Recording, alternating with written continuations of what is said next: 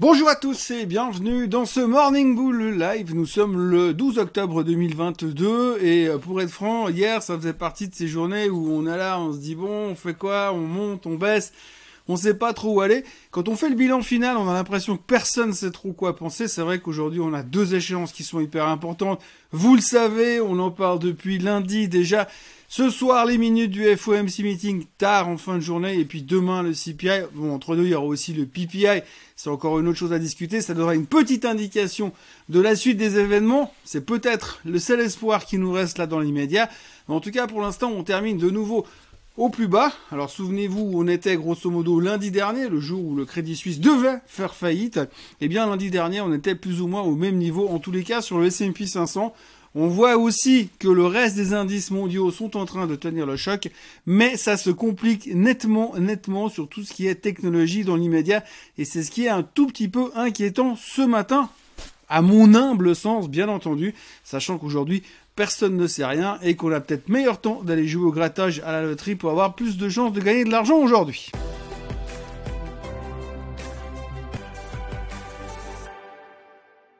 Donc une chance au grattage, une chance au tirage, eh bien on verra euh, ce qui lancera ce soir et demain. Euh, d'abord il faut commencer à parler évidemment que du, ce soir il y aura les minutes du FOMC meeting. Alors où on en est et qu'est-ce qu'il faut penser de ces foutues minutes? Parce qu'il faut quand même bien comprendre une chose aujourd'hui, c'est que euh, les minutes du FOMC meeting, elles datent d'il y a plus ou moins un mois en arrière. Hein. Donc il y a un mois en arrière, les mecs se sont réunis, ils ont discuté pendant deux jours, ils sont arrivés à une conclusion qui montait les taux de 75 basis points. Et puis à partir de là, ils ont raconté plein de trucs sur ce qu'ils pourraient éventuellement peut-être faire de l'avenir et qu'est-ce qu'ils allaient faire dans un mois ou dans deux mois ou peut-être dans cinq ans. Toujours est-il que ce qu'ils ont pris comme décision, les mots qu'ils ont dit, les expressions qu'ils ont utilisées et les réflexions qu'ils ont faites il y a un mois, eh bien, durant ce mois, ils savaient pas ce qui s'est passé entre mi-septembre et mi-octobre, puisqu'on était avant, puisque c'est des données du passé. Donc les mecs, ils se sont basés sur ce qu'ils savaient, on va dire mi-septembre. Et aujourd'hui, mi-octobre, qu'est-ce qu'on sait? Bon d'accord, pas grand-chose de plus. Tout ce qu'on sait, c'est que pour l'instant, l'inflation, elle n'est pas forcément maîtrisée, que le pétrole, entre deux, il a continué à monter, que l'économie a l'air plus ou moins de continuer à fonctionner plus ou moins bien, dépendant de quels chiffres on regarde. L'emploi cartonne toujours pas mal. Par contre, pour ce qui est euh, des chiffres bruts de la production et du, euh, de ce qui est manufacturier, ça va, ça a l'air de ralentir un tout petit peu. Donc, on n'a pas les mêmes données. On n'a pas la même photo qui leur a permis d'avoir ces discussions et ces expressions utilisées il y a un mois en arrière. Donc aujourd'hui, ce qu'on va lire ce soir, il faut quand même bien être conscient, c'est d'un truc qui, qui date d'il y a un mois. Et entre deux, il s'est passé plein de choses. Et donc nous, on va quand même interpréter ce qui a été dit il y a un mois pour savoir ce qu'éventuellement peut-être la fête pourrait faire demain, après-demain ou dans trois semaines. Mais encore une fois, c'est un truc qui date d'il y a un mois. Donc la réflexion qu'ils auraient eu il y a un mois s'ils avaient connu, s'ils avaient su ce qui s'était passé entre deux, ce serait peut-être, voire probablement, pas la même. Donc comme à chaque fois que les minutes du FOMC meeting sortent, eh bien on peut se poser la question de savoir à quoi elles servent vraiment. Est-ce que ça fait vraiment du sens de les écouter, de les analyser et d'y réfléchir? Puisque finalement, quand on regarde un petit peu le processus, dès qu'elles sortent ces minutes, elles sont lues immédiatement. Alors à la vitesse où elles sont lues, je peux vous dire déjà que c'est pas des gens qui lisent, c'est des machines. C'est des machines qui vont chercher les mots-clés et en fonction des mots-clés qu'ils vont retrouver là-dedans, des différences de ponctuation par rapport aux dernières minutes du FOMC meeting, eh bien, ils vont se dire, ah ouais, là, ils sont en train de nous préparer un truc. Mais encore une fois, il y a un blanc d'un mois entre deux, avec des chiffres économiques qui sont sortis, avec des événements géopolitiques qui se sont produits, et du coup, on peut se demander si ce qui a été dit il y a un mois fait encore vraiment du sens aujourd'hui, sachant quand même que nous, les investisseurs, aujourd'hui, on a une vision dans les grandes lignes à 48 heures maximum, et que là on est en train de se baser sur un track, euh, sur un, sur une histoire, sur un tracking, sur un rapport qui date tout simplement il y a un mois. On peut se demander si vraiment ça vaut la peine de s'exciter. Alors je ne sais pas si ça vaut la peine de s'exciter, toujours dit que le marché est très préoccupé par ça, et on l'a vu hier, il n'a pas fait grand chose. Alors ce qu'il faut retenir sur le marché aujourd'hui, et c'est un petit peu la réflexion que je me fais ce matin, parce qu'il n'y a pas grand chose à raconter, donc il faut que je vous meuble un petit peu, un petit peu l'histoire. Ce qu'il faut regarder un petit peu, c'est si vous regardez les indices. Vous regardez par exemple le DAX. Alors le DAX, la bonne nouvelle, si on regarde le chart en 12 secondes, il a tenu les 12 000, c'est super. Le CAC 40, si vous regardez le chart en 12 secondes, il a tenu les 5800, c'est génial. On sait pas trop à quoi ça a trait, mais visiblement quand on lit la presse française, ils sont très contents d'avoir tenu euh, les 5800. Si vous regardez le SMI maintenant, eh bien le SMI, lui, on voit qu'on peut être super content. Nous en Suisse, on a tenu les 10 000, donc tout va bien. Euh, dans le meilleur des mondes, on est prêt pour voir les minutes du FOMC meeting. Maintenant, si on se déplace aux États-Unis, c'est là que ça score. Si on regarde déjà simplement le S&P 500, vous voyez que le S&P 500, il a tenu les 3585. Oui, je sais, je vous pompe l'air avec ces 3585, mais c'est la moyenne mobile des 200 jours et tout le monde ne parle que de ça aux États-Unis comme si c'était le mur de Berlin et que tant qu'on l'avait pas cassé, la politique mondiale ne va pas changer. Donc pour l'instant, les 3585 sont en mur et ils tiennent. Et on l'a encore vu hier soir, on s'est arrêté à 3 points de ce niveau-là. Donc pour l'instant, ça va. D'ailleurs, ce matin, les futurs sont déjà en train de rebondir en se disant parfaitement, on a tenu, on va avoir des bonnes nouvelles avec les minutes du FOMC meeting et si elles sont pas trop mauvaises, eh bien on pourra rebondir comme on a rebondi la semaine dernière. Deux jours de rebond avant de tout repéter et de se retrouver au même niveau qu'avant. Ça, c'est juste pour le S&P 500. Si vous regardez par exemple ce chart-là, celui-là, c'est le HSI, c'est le chart de Hong Kong. Alors Hong Kong, la semaine dernière, quand tout est reparti à la hausse, puis qu'on s'est dit ouais c'est bon, l'économie ralentit, youhou, c'est bon, la, la, Fed fait son boulot et ça fonctionne. Le HSI, le Hang Seng, a littéralement explosé de plus de 5%. Quand vous regardez le graphique ce matin, eh bien le Hang Seng, il est de retour à la caisse départ et même bien plus bas puisqu'on est au même niveau qu'en 2011. Ça va bien. En 2011, on a juste effacé, allez, 11 années de trading pour revenir à la case départ sur Hong Kong. Donc c'est pas super rassurant. Puis en plus, on entend ce matin que la Chine a découvert 404 Covid. 404 Covid, les gars, c'est bon, on va reconfiner tout le monde et ralentir encore le GDP de 2%, ce qui ne devrait pas forcément aider Hong Kong. Mais là n'est pas le sujet principal. Le sujet principal que je voudrais amener ce matin et qui m'inquiète, moi, de nouveau, à mon humble avis, c'est la tronche du Nasdaq. Le Nasdaq, alors si vous voulez, contrairement au S&P qui est revenu au même niveau où il était le jour de la faillite du Crédit Suisse, enfin, de la soi-disant faillite du Crédit Suisse, eh bien, il est revenu exactement, mais exactement en dessous.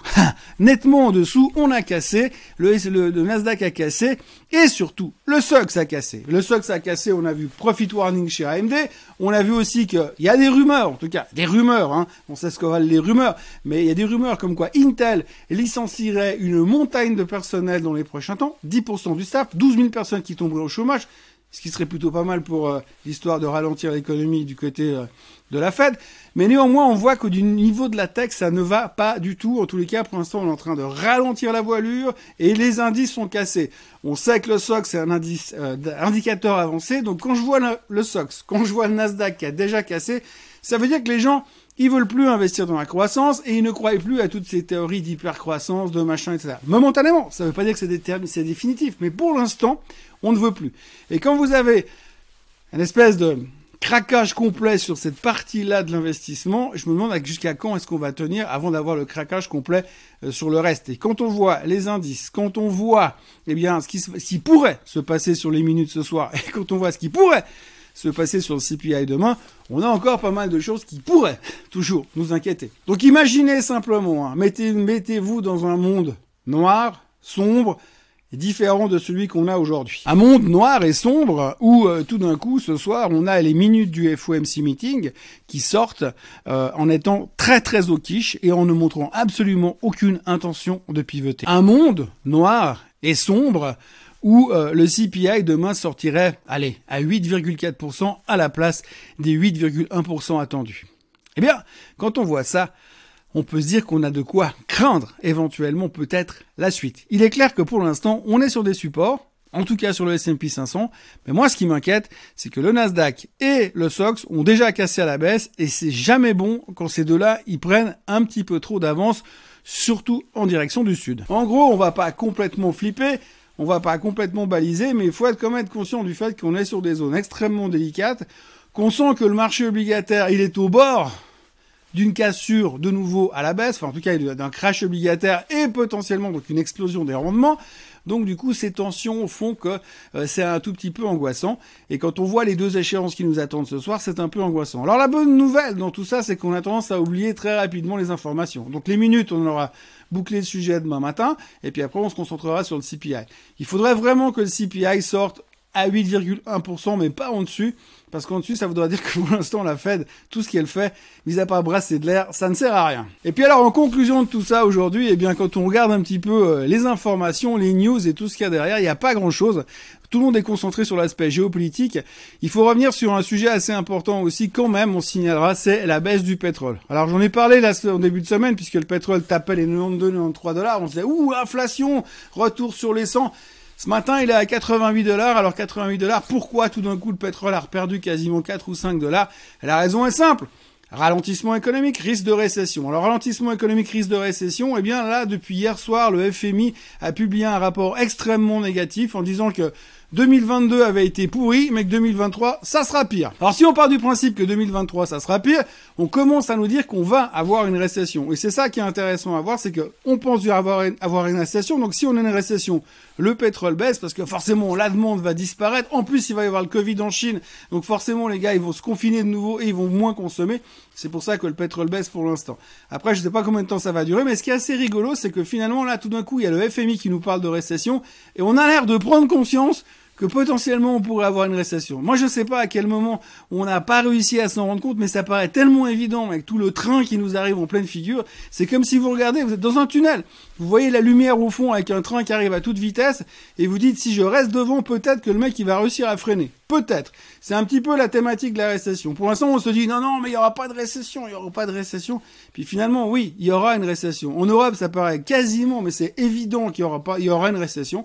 Et pour ce qui est des États-Unis, a priori, le FMI a l'air assez chaud bouillant dans cette direction. Par contre, alors heureusement, euh, le patron, Monsieur Joe Biden, a parlé hier pour dire que selon lui, euh, il n'y aurait pas de récession aux États-Unis, ou alors une toute petite, toute petite, toute petite. Bon, l'avantage avec Joe Biden, c'est que lui, il a le droit de réécrire quand il veut euh, la définition du mot récession. Donc, en gros, ça, ça, à sa libre interprétation, on va dire.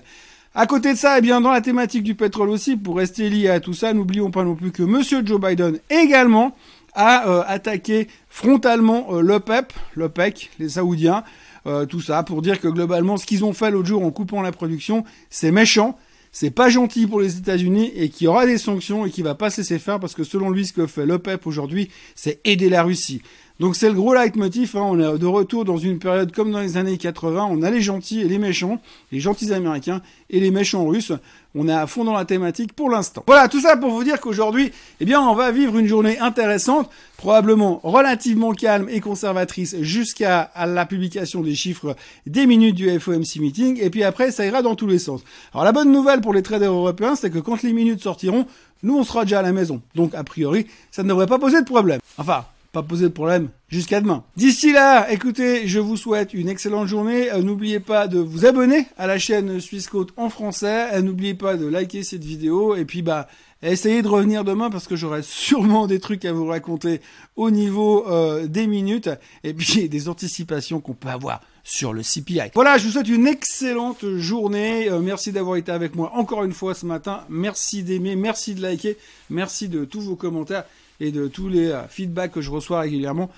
Passez une excellente journée et à demain. Bye bye.